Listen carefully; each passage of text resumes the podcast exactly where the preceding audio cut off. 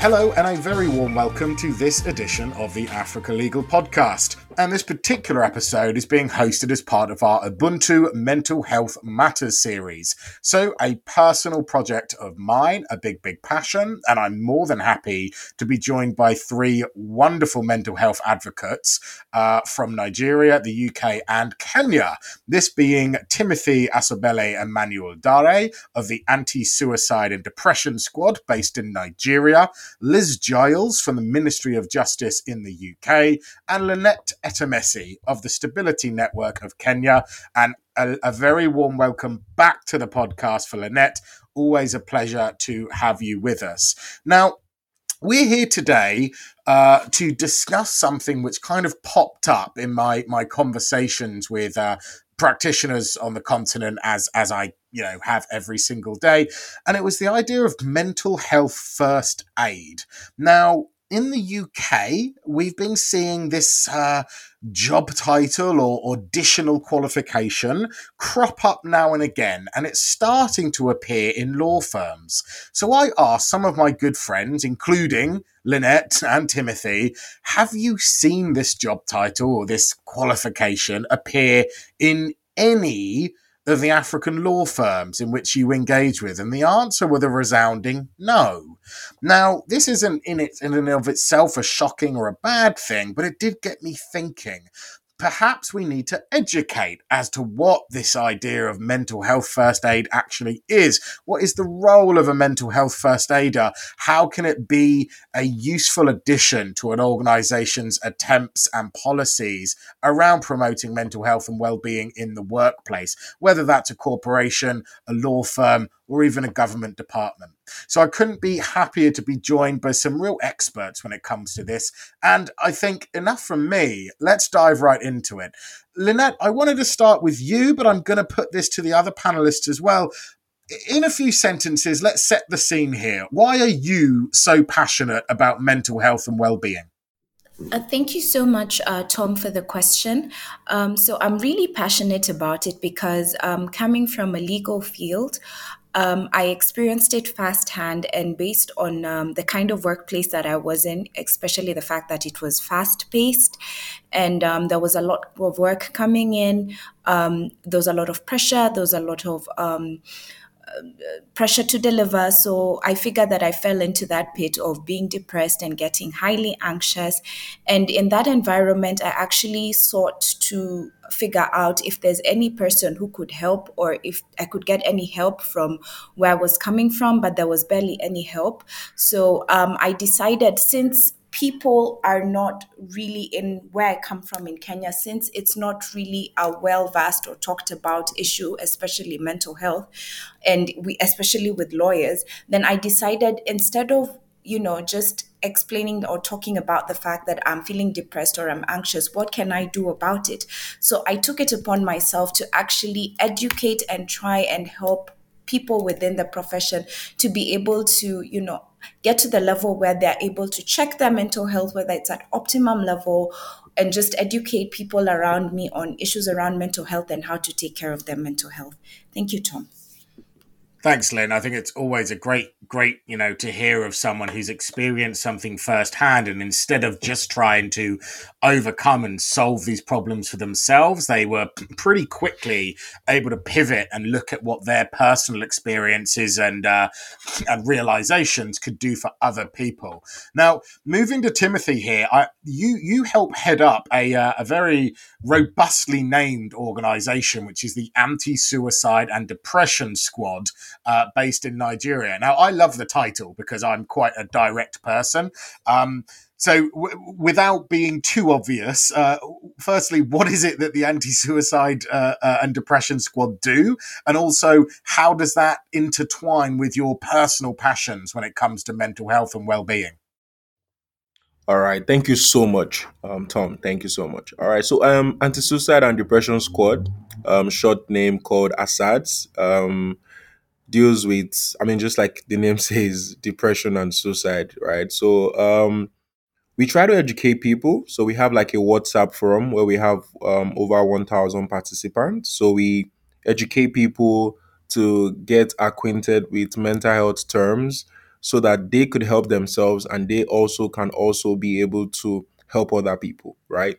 I know we're going to talk about it later on in the conversation, but there's still a lot of stigmatization when it comes to mental health, right? So a lot of people still cannot relate to the topic. So our goal is to try and help them. Now, aside from that, we also have a lot of virtual um, activities when it comes to anti-suicide and depression squad. So every first Saturday of the month, from 2 p.m. West African time to 4 p.m. West African time, we have a free mental health training on Zoom.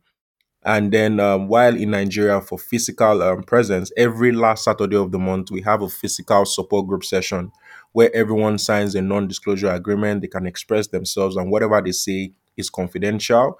They won't hear about it in any other place. Now, aside from that, we also have um, what we call the Assad store. We realize that millions of people are still not online. And so we go to different communities, religious institutions to talk about mental health here in Lagos, um, Nigeria. And then from time to time, we have virtual conferences to invite so many speakers all over the world to join and also be able to give their own um, contribution. So the idea is that with um, ASADS, we're able to reach more people. Now, aside, aside um, from that, we also have what we call the Assad listeners. So they are literally mental health first aiders, right? And so in Nigeria, we're 250 million and we barely have up to 1,000 professional therapists right? So even if we had 1,000 professional therapists, it means one person has to listen to about 250,000 people. So there's already a problem, there's a gap. And so the goal is that why can't we see how we can train 3,000 people every six months or every year? And let's see how we can bridge that gap in, say, five years so that we can have more mental health first aiders that can listen to people and help people. And so that's just what we want to do. Um, so while for me personally, why I find myself in this space, um, similar to Lane's story, and 2017, I was depressed, right? And so it was a very dark period for me, and I was able to come out of it. And I knew that I didn't want anybody to feel that way, right? So when it comes to depression, it's just like you're in this dark space. You're not excited. You don't want to do things. You're not creative. You don't even want to push. And so immediately I was like, you know what? I want to do something for people. And, you know, in doing that, I didn't think it was going to grow like this or get to the stage whereby we've had um, lots of physical support groups and help so many people and we keep doing this. So it's just been an amazing um, journey to be able to like come from that personal experience to be able to help people and also go for trainings as well to learn more about um, the problem. So that's just been about it for me um, in the mental space basically. Timothy i think i think that's awesome to hear. I had no idea about that. That you know, uh, therapist and the the quarter of a million individuals that each Nigerian therapist would have to look after. I think, you know, it's indicative of the the kind of funnel, the pyramid that's needed in these things. You know, it's understanding that mental well-being is triage is probably the wrong word, but it's more about understanding that you can catch this at many different levels. It isn't something that needs to wait until crisis point to be addressed. You know, just having someone who can listen to you, uh, knowing that this is a topic that is destigmatized, um, knowing that there are support groups and networks and so on, all of this can be done. It doesn't need an, an additional million therapists suddenly to to qualify into the market, but it, it's it's there to catch people on the way. I, I heard a great expression uh, uh, with regard to mental well-being uh, a few months ago, which was a safety net doesn't work if it's lying on the ground. Um, and for me, that was really, really, really resonated because it's the idea that we have to try and catch people before they're falling, before they've even, you know, tripped. And it's things like this listening program, those destigmatization efforts that you're talking about that will do just that. So, Liz, last but by no means least, uh, some of your personal thoughts on where has your passion for, for mental health and well-being really sprung from, do you think? I would say it first started when I used to be a journalist. I worked in a very fast paced um, broadcast newsroom, also in radio. And I think there was a level of, well, you know, you just need to get on with the job.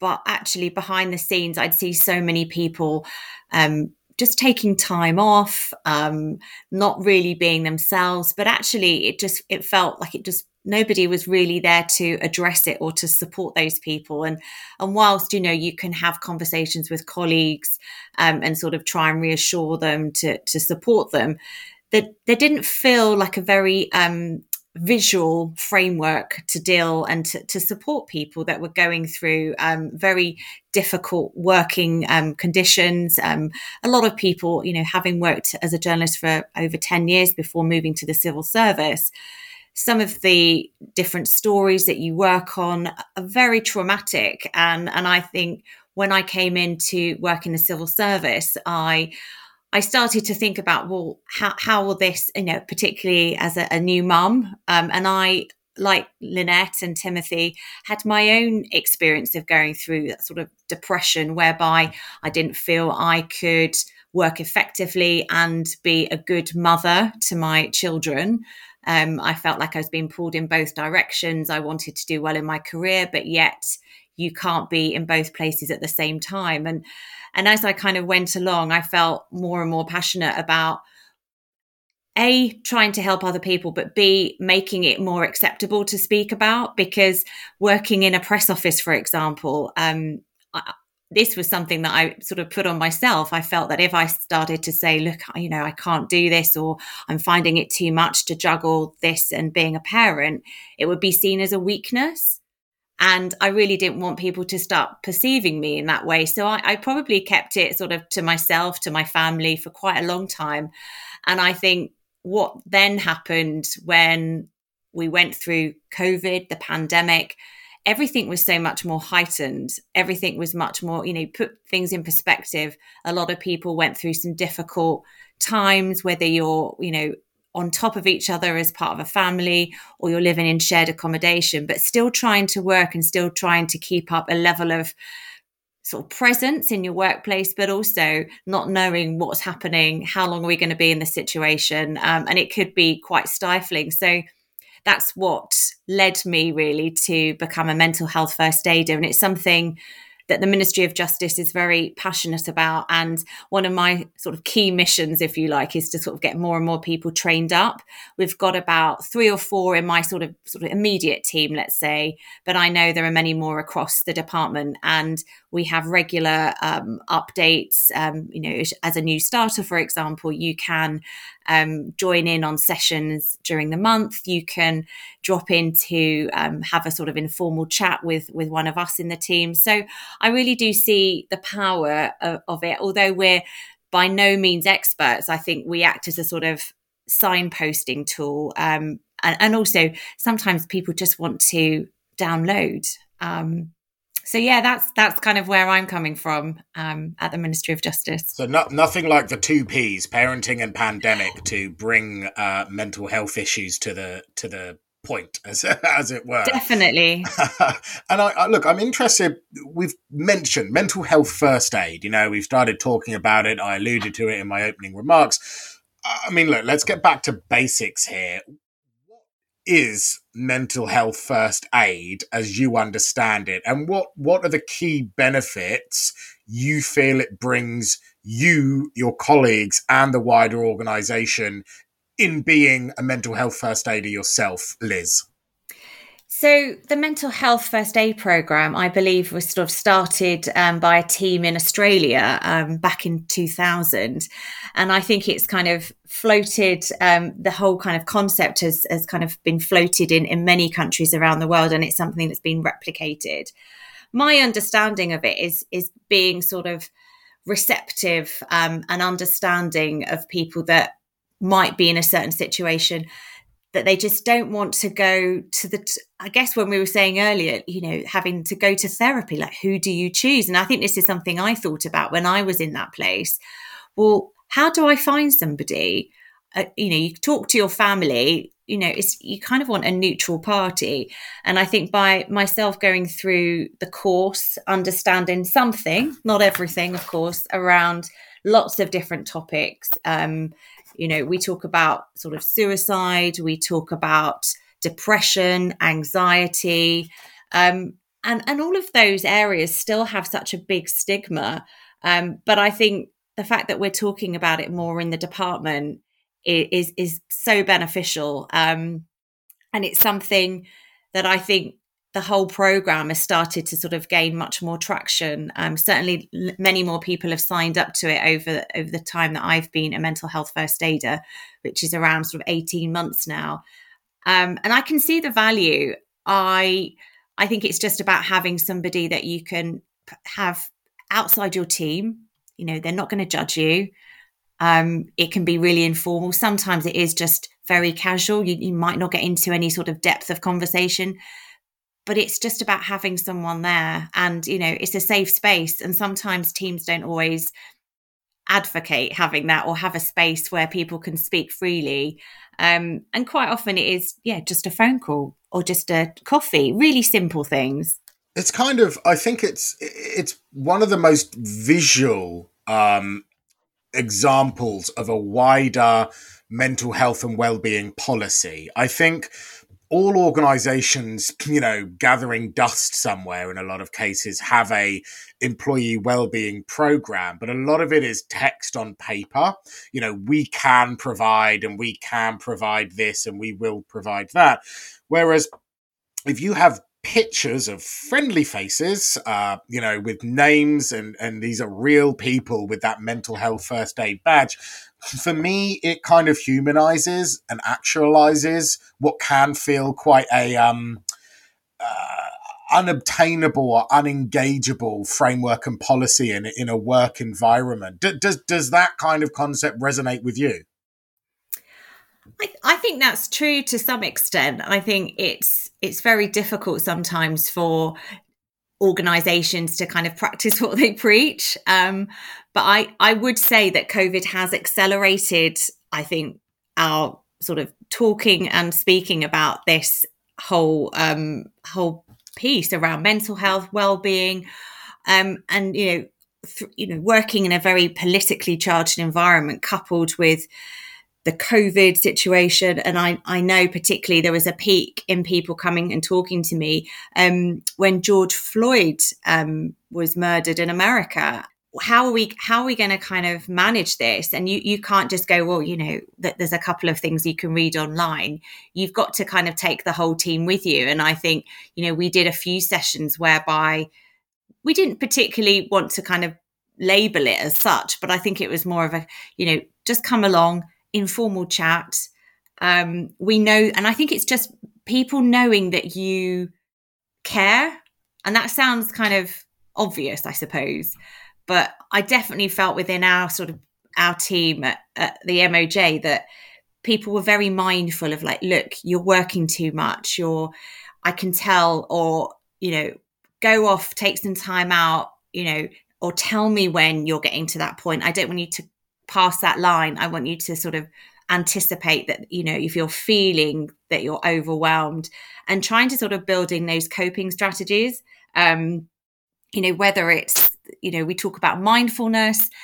And I think it's just being there as a kind of um, sounding board, uh, you know, bounce around ideas, what things really matter to people, and sort of trying to move them away from, you know, feeling like there's nothing really good that's going on at the moment. You're stuck inside, you can't go out, um, and you've still got work to do. You've still got life goes on.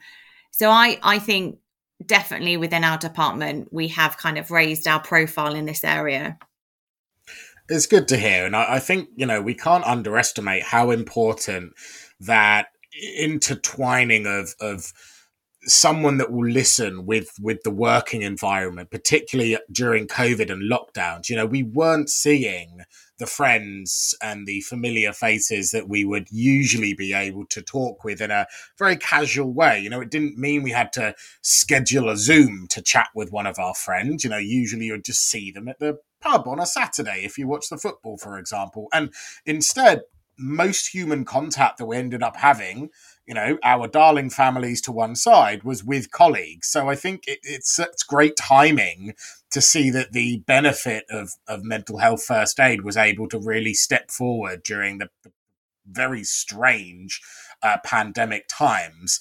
Now, I'm going to pivot over to Lynette now. Our we're going broader. We were just talking about bilateral kind of one-to-one sounding boards. We're going to the, the governmental policy and legislative level now. Now, I know that you have been heavily involved with lobbying on on specific pieces of legislation in in Kenya, uh, predominantly around the decriminalization of, of suicide. So I know that you're very equipped to answer questions that that align with policy and legislation. I mean, look, with regard to African policy.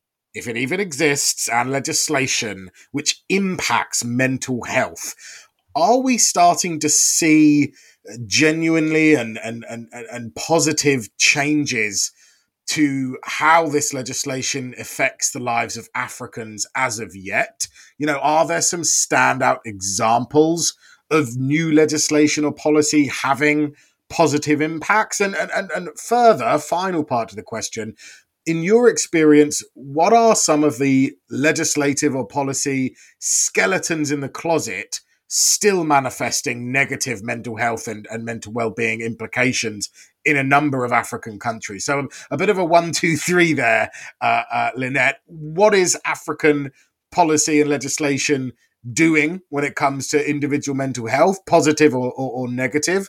What are some examples of that, and and what are some of the negative examples, skeletons in the closet, as it were? Um, thank you so much, Tom. Um, that's a very interesting question, and I'm so glad that you've brought it up.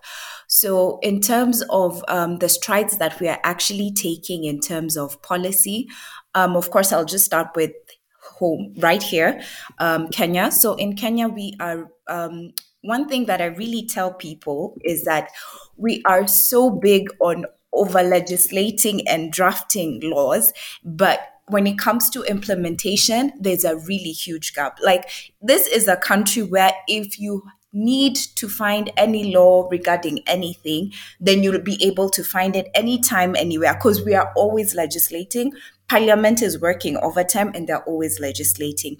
Which brings me to the point where we've really made some strides when it comes to mental health, because when we start with our constitution, it talks about um, there's a right to the highest level of healthcare, and that includes um, mental health. So, based on that, we proceeded and we ended up coming up with a mental health policy 2015 to 2030. Tom, it is such a beautiful policy, but to date, the policy was drafted and commissioned in 2015, and it had all sorts of good things in there, like alternative service providers, because here, um, in Kenya, or rather in African society, we tend to believe that a psychiatrist or a psychologist is not our first point of contact when it comes to issues in, around mental health. People believe in their religious leaders, people believe in their traditional healers, people believe in various people. So the mental health policy embraced that, brought that up, brought in the whole issue of multisectoral approaches when it comes to mental health, meaning it's not just um, the medical aspect that is looked into, but it should be looked into like or rather there should be a holistic approach around that so we have this beautiful policy that was launched and you know with all colors and fireworks but a few years down the line Seven years down the line, it has not been implemented. But within that same period, we had the Mental Health Amendment Bill, which we've actually been lobbying for it to be passed since 2018, which brings in really beautiful aspects because we have something called the Convention on Rights of Persons with Disabilities, which is an international convention, and it also brings out the issues of how to take care of persons with mental health. Um, uh, disabilities or how to deal with people who have mental health issues. And we see all that really incorporated in the mental health uh, amendment bill 2018 um, and i'm just proud to say that we are actually about to have that uh, assented and it's about to become law. So uh, our making noise and, and, and lobbying has really helped. Um, and then uh, when it comes to decriminalization of suicide um, in our country um, suicide is an offense. And what usually happens is that when you look at the penal code, so the penal code is the law that uh, deals with criminal offenses. So when you look at the penal code, they say that if somebody is found attempting suicide, then they're liable for a prison um, imprisonment for about three years. And we're looking at it and we're like, suicide is not supposed to be a crime. Suicide is a cry for help. So you can't necessarily charge somebody of attempted suicide and take them to prison instead of asking or rather helping them out.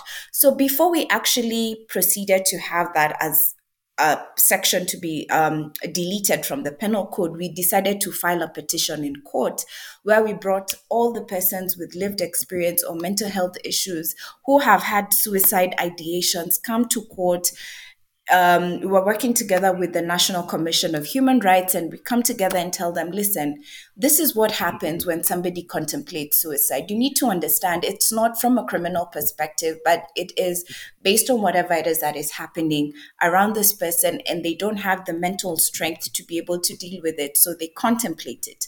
And the other aspect we were also telling them is that, listen, the police cannot be the first point of contact when it comes to somebody attempting suicide because they have no experience whatsoever. And I'm so glad because when Liz was talking about the mental health first aiders. I believe that is seriously where they can actually come in because when somebody is contemplating on taking their life, you need somebody to come and talk to them, somebody they who humanizes the whole situation, somebody they can relate to to have that conversation. So based on that, we are building other things which comes to the suicide prevention um, strategy. So other than that, I'm seeing a lot of um, African countries. I also have been seeing Nigeria have really been pushing for uh, proper mental health um, bill because their current bill is quite outdated. So those are some of the few jurisdictions that I'm seeing. Also, I'm seeing that there are discussions around parliament in Tanzania on just how we can be able to, you know, they can be able to come up with proper mental health um, legislation. So um, that is more or less the first part of the question. Um, unless maybe there is something maybe you may like to no, uh, Timothy, anything to add on the Nigerian component that was was referenced there? Yes. Um, so when it comes to the bill, right? So only mm-hmm. Lagos State is sort of trying something.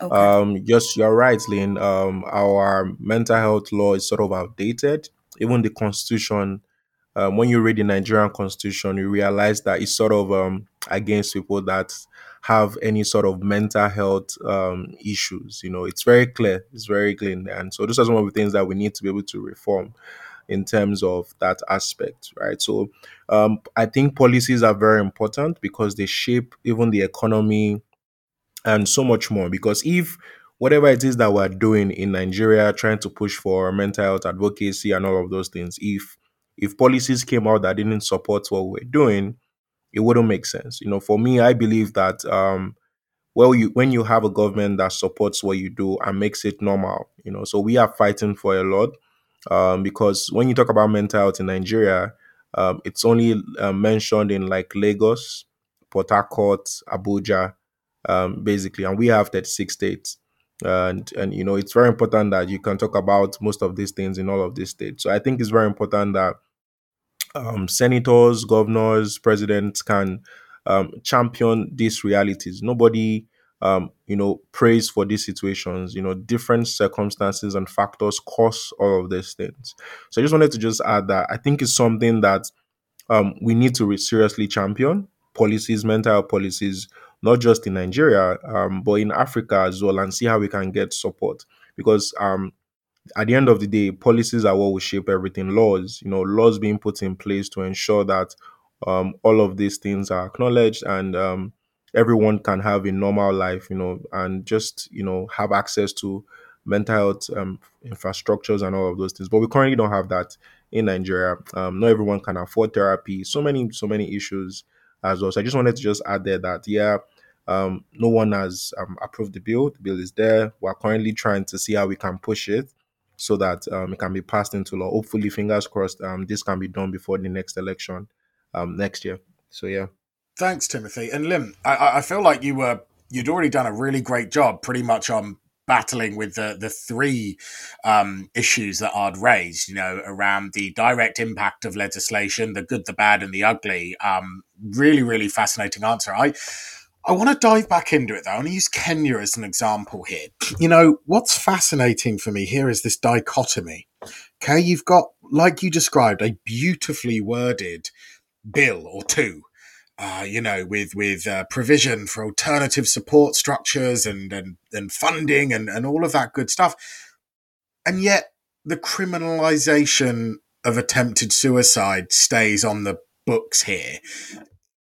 Is this an example of tokenism at its at its worst? You know, how could a government sit there and write lofty idealize you know idealized legislation and policy whilst knowing that one of the greatest examples of the need for help is currently being criminalized? I mean it, it, it sounds like someone pointing to the moon saying oh we're going to fly there and you say in what? and they've drawn a picture of a rocket with crayons you know what what actually needs to happen here for these lofty ideals to become reality? Um, a tough question, but any thoughts? Well, I, I think the what you're saying is very true because um, if you look at it, there's a lot of controversy because there's this policy that is talking about, um, you know, all these beautiful approaches when it comes to dealing with um, mental health and issues around suicide, and then we have this particular law, which is one of the most. It's actually if you're referring to any laws that when it comes to criminal law, then you're referring to the penal code. That's the first law that everybody will go and look up. But I think I, I really blame this on the fact um, that there's a bit of a discrepancy in terms of some of the laws that we are still using to operate are quite um, overtaken by time and events.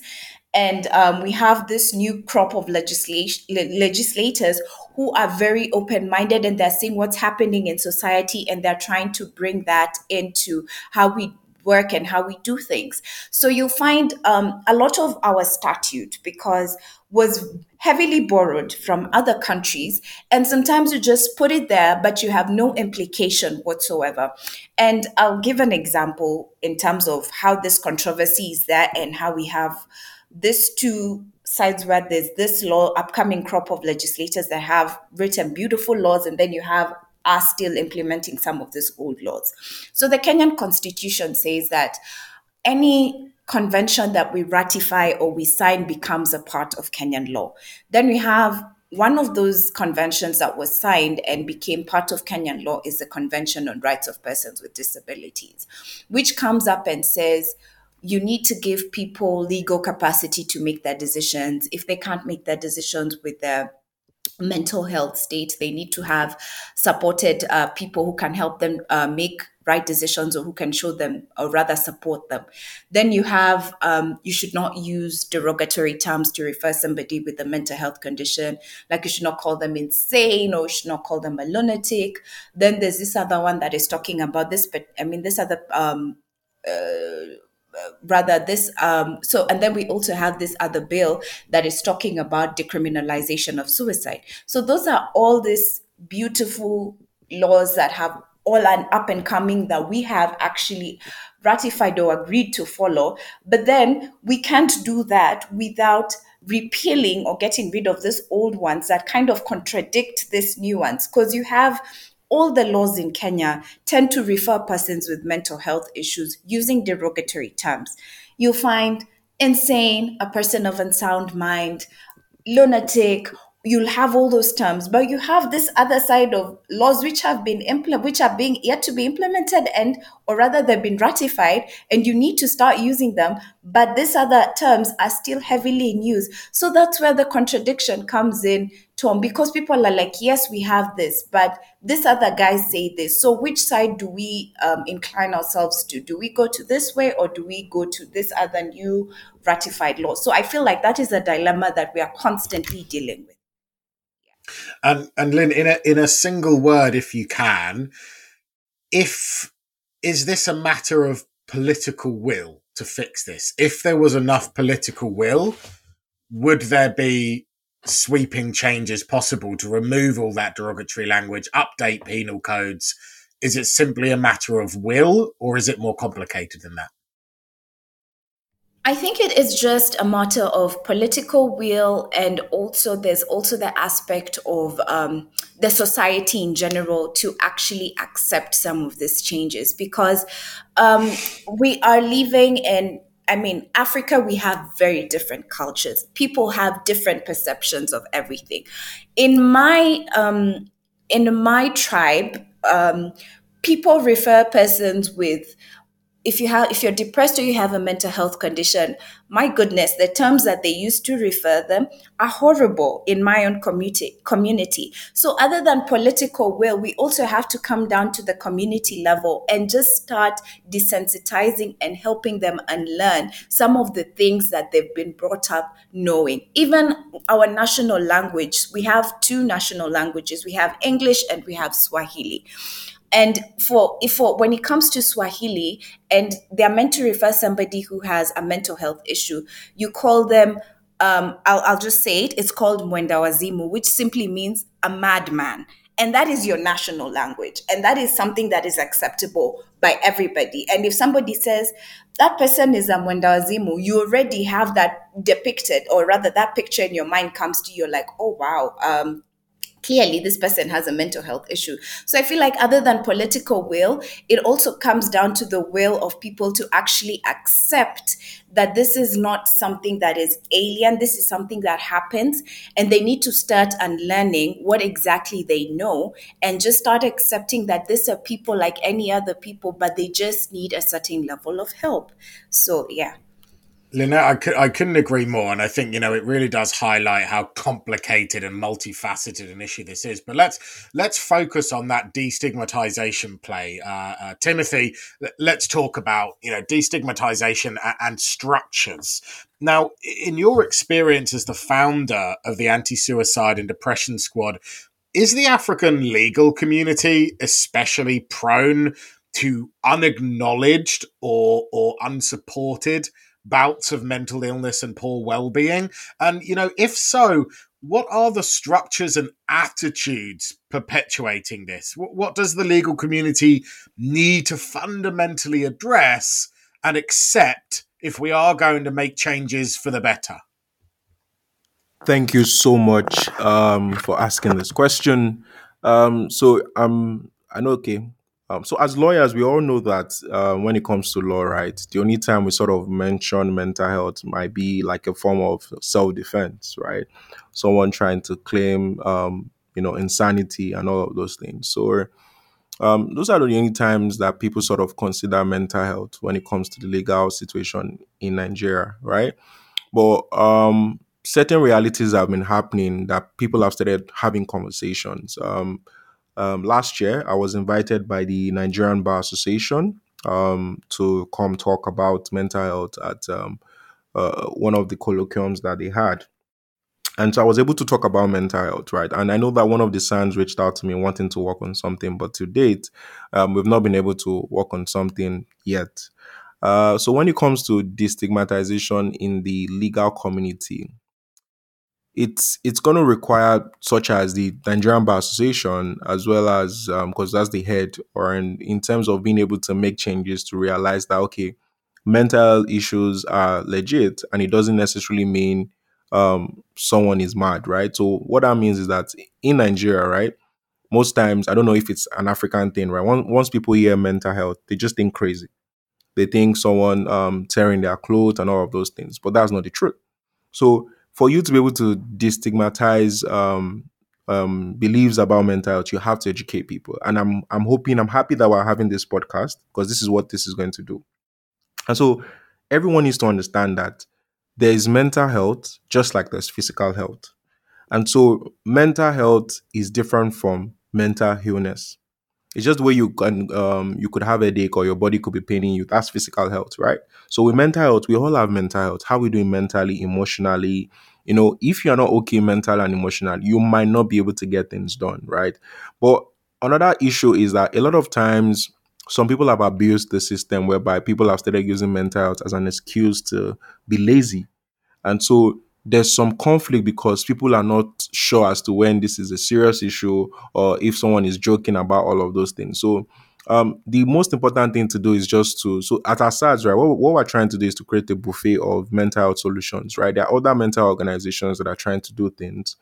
Um, but for us to finally have that right structure that could cause change, it's about creating structures whereby you're not forcing people to um, come. So, for example, I told you some of the things we do in ASADS, right? Some people are comfortable in the WhatsApp forum. They read the content. They're cool. Some people see it on social media. They're cool. Some people listen to podcasts, just like many other people are going to listen to this podcast. They're okay with it. Um, why some people come for the physical um, event as well. So another thing we do in ASADS is called the Mental Health Speaks event. It's an annual event that we do where we gather people to come and learn more about mental health and so much more. So it's like, can we see how the legal community in Africa or in Nigeria partner together to have like a global African mental health conference? It could be for lawyers. We could start there right? And see how we can have this annually. It could even be virtual. Maybe um, this is something that the African legal community can start, where we get all the stakeholders um, in the various top legal um, bodies in our respective African countries um, to come. Let's talk about these things, right? Because no matter how we talk, strategy is good, don't get me wrong, but action is the thing.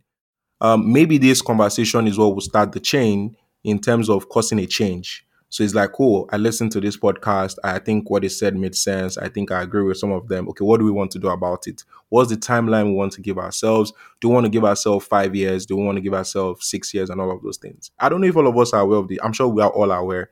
Every 40 seconds, someone takes their life. We've been talking for how many minutes right now? Imagine people have you know taking their lives. Just imagine. And so it's like, eh, and the statistics also shows 800,000 people commit suicide every year and I just even got a message this morning that someone went to buy a sniper, um, and you know she took her life, right? And so it's like, how do we create the structures and the equipment, you know, the safety nets that can help people? So it's a situation of okay, you know what? Uh, maybe you are broke, you don't have a job, or you're struggling whatever it is that you're struggling with. Is there a platform? Is there an institution that you can go to that can help you? You know, I believe that when you know better, you do better. But if we don't even have um, these institutions, these um, structures in place, and people that understand the structures. Because that's another thing about structures. Structures are good, but if you don't have people understand the structures, it's very, very important. So first things first, what do people even think about mental health? What do they think about mental health? What do they understand about mental health? A lot of people in my country believe that mental health is a spiritual problem.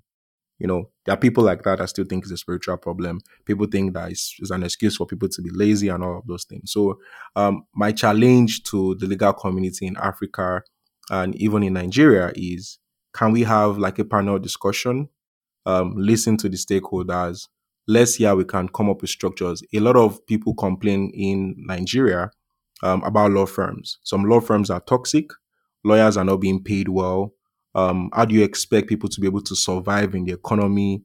You know, you're adding to their mental health issues. Imagine I spend most of my time in the office from eight to five. I'm in the traffic, coming back home. So people are um, passing their aggression to their family members, which is affecting the children. You know, and when you realize that some of the mental health issues that happen with um, with male and females, um, maybe the parent is not home, um, the mother was not at home, and so people start finding um, that comfort, and so it's it's a whole a whole lot of spectrums that cause all of these things. You know, so what I would say is that there's a popular series called Billions. I don't know if you watch it, where there's like a psychology in the office, and she's helping people to become better. I think it's something we could start with. Can we create another job description for a mental health first aider or professional in law firms? Is this something we can do? Is this something we can create? Can we partner with labor laws of each country whereby um, mental health is now reflecting in these laws to consider all of these things, insurances and all of those things, where there's a mental health person in each law firm that people can go to to talk about the fact that oh this case is draining i need some time and all of those things because there's so much pressure you know everyone is trying to hustle and do so many things but what i'm saying is that my fear is that we might just keep talking because some people don't see the need in us doing it. But I believe that if we can put these structures in place and come up with a system, push for um, mental health policies. I mean, it's just like once once someone can do it. When you look at other issues aside from mental health that have been passed into the law, a group of people started the movement. It took time. It will take time. I'm not saying it's something that can be done within the next six months, but I believe that this conversation is going to start a chain of reaction in different African countries. I'm I'm so sure of it that this conversation is going to start making people think differently and think about innovative ways to solve the problem. how can we solve this problem? How can we make people feel comfortable talking? Even even when it comes to confidentiality, that's another thing about mental health. Do I feel safe when I come and meet you when I use your structure, or will this information be used against me later on? You know, so those are some of the things we need to think about, um, basically. So, and just... Timothy, I think you know a lot of what you've talked about there. I think there's still the overriding hurdle that's facing, um, you know, African jurisdictions and particularly the legal uh, community across Africa is destigmatization. You know, we could fit, we could put mental health first aid training, um, which I think we, you know we should start. You know, we can talk about structures and programs and initiatives and policies, but it sounds like the big wall that's in front of us that we need to topple if any of those are going to have real impact, or at least you know, if speedy impact, is destigmatization. Uh, you know, people just talking about this more, being aware of it, sharing experiences, and so on. So, you know, uh, something to call out on this very podcast is if if you are a member of our community who is struggling or has something to say anonymously, however it needs to be said, j- just reach out to us. Reach out to me at thomas at africapsg.com. Find you know Timothy or, or, or Lynn or, or, Liz on on uh, uh, LinkedIn. You know, let's let's talk. Let's let's actually start sharing experiences. Uh, you know, Timothy, this is how we met. I think you you had read one of our articles or listened to one of our podcasts and and you got in touch, Lynette. That's exactly how you got in touch with me initially as well. Um, so yeah, the more the more the merrier. Come and join this conversation because to my mind, it is that destigmatization that needs to occur or has the most resource dedicated to it as we pursue these other angles. Because for those to succeed, the stigma needs to be gone. Um, I am interested in some closing thoughts from you all. Um, a bit of a tough one, but if we could change one issue, or, or you know, what do we need to change most pressingly to see genuine change in the legal sector's relationship with mental health and mental well-being what would that change be? Liz a couple of thoughts from you on that one and then i'll move to the others. Thanks tom. Well just listening to timothy there talk about um, there is a perception really you know it's an important point that timothy made perception of laziness. And i think actually what we should be saying is i think this is an excuse for not addressing this issue um, around mental health and well-being. I think one of the things that just occurred to me when you put that question to us is we talk a lot about business models um, going forward you know particularly in law firms. And it does occur to me you know would would building this into how you know the whole ethos of uh, how a, a legal firm operates you know clients are much more aware, surely, of, of, kind of mental health, making sure that the people that they instruct are sort of abiding there, you know, looking after the people that they have working for them. And it becomes integral to what that firm is about. I mean, it's something, I mean, this is a different jurisdiction, but I was in um, Dubai last week and it's something that came up. Um, and more and more law firms there are thinking about, well, how can we make this, you know, our environment much more open to lots of things, you know, whether it's kind of supporting parents, whether it's looking at some of the struggles that you have as a newly qualified legal professional. And I think the more that people start to build that in, the more it becomes part and parcel of what your future business model looks like. I think it's a really great point, Liz. I would love to see the transaction closing party to be a group of stable, happy, uh, collegiate people toasting the successful completion of a deal rather than coming through the finishing line backwards and on fire being almost a badge of honor when it comes to lawyers working on these high, you know, high stress billion dollar plus um, deals. Why can't we have that as the sign of a successful closing? Is the fact that not everyone has bloodshot eyes, is drinking champagne at a mile a minute, and says, thank God I'll get to finally see my children after two months. Like, sure, that's not a badge of honor. That's a giant red warning sign shouting unsustainable, unsustainable. So I, I couldn't agree more. I think there needs to be a fundamental reassessment of what we feel is the criteria we judge success on. Uh, couldn't couldn't agree more. Uh, Lynette, some thoughts from you on what would you think is the most pressing change needed for the legal uh, sector to press the reset button on its relationship with mental health and well-being? Um, thank you very much, Tom. And just um, for me, I think I would say you need to understand that, or rather, my uh, parting shot would be like, we are human, so please humanize people's experiences. We may want to come to the office in the morning but and you put in so much pressure and the the workplace is so fast paced forgetting that this person is dealing with so much back at home. And i keep saying this and i'll keep saying this tom we also need to incorporate the aspect of having a trauma informed approach at the workplace. Um, let's have a look at the pandemic. Um, the p- pandemic as liz said heightened a lot of things um, people were locked in their houses for months. There was barely any human interaction. Remember, I am a person, I'm a human being. I'm used to going to my office every single morning, maybe to get away from whatever it is that is happening in my household. Maybe where I stay, there's some sort of abuse, maybe from my partner, from somewhere or wherever I'm coming from. And my my my my place of solace was in the office. So when that is taken away from me, how do I deal with the situation head on? Or maybe I've gone through a very traumatic experience and you still expect me to come to the office and deliver at 100% my um, maybe my legal field probably i'm working in the criminal uh, law field and i'm used to seeing a lot of traumatizing things at my workplace.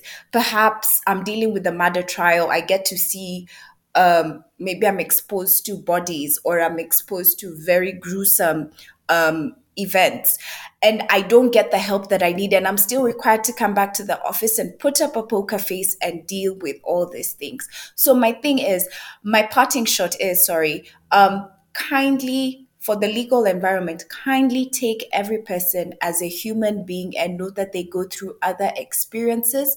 And you also need to take note that there needs to be that traumatic um, informed approach where people can actually feel free to not only discuss the issues that are facing them at the workplace, but they can also find a way of opening up to what they're dealing with in their personal lives so that they can have a wholesome experience in terms of getting help when it comes to issues around mental wellness. That would be my parting shot, Tom. Thank, Thank you. you, Lynn. And, and for those that are interested, Lynette and I actually record an entire podcast on being trauma informed. So do just search for that one to find out more. And Timothy, I'm very conscious of time, but a couple of closing lines from you. What does the legal uh, uh, sector need to do most pressingly?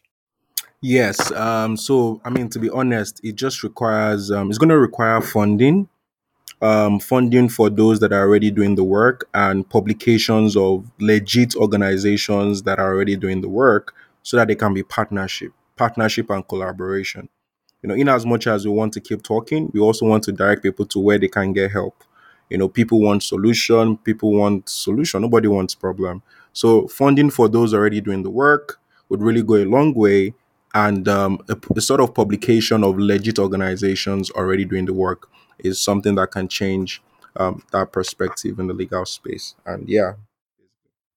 Thank you, Timothy. And uh, thank you also to Liz and Lynn for joining me here today. And as always, a very big thank you to all of our listeners. If you are new to the Africa Legal podcast, be sure to peruse the entire back catalogue, now approaching 70 episodes on Spotify, Apple Podcasts, Google Podcast, or SoundCloud, wherever you get your podcast content. And as always, be sure to visit us at africalegal.com for all the news, views, and insights that improve your life as a modern African legal practitioner. So that's all from us today. And without further ado, this is Tom, Liz, Timothy, and Lynn, and we're signing off for the Africa Legal Podcast.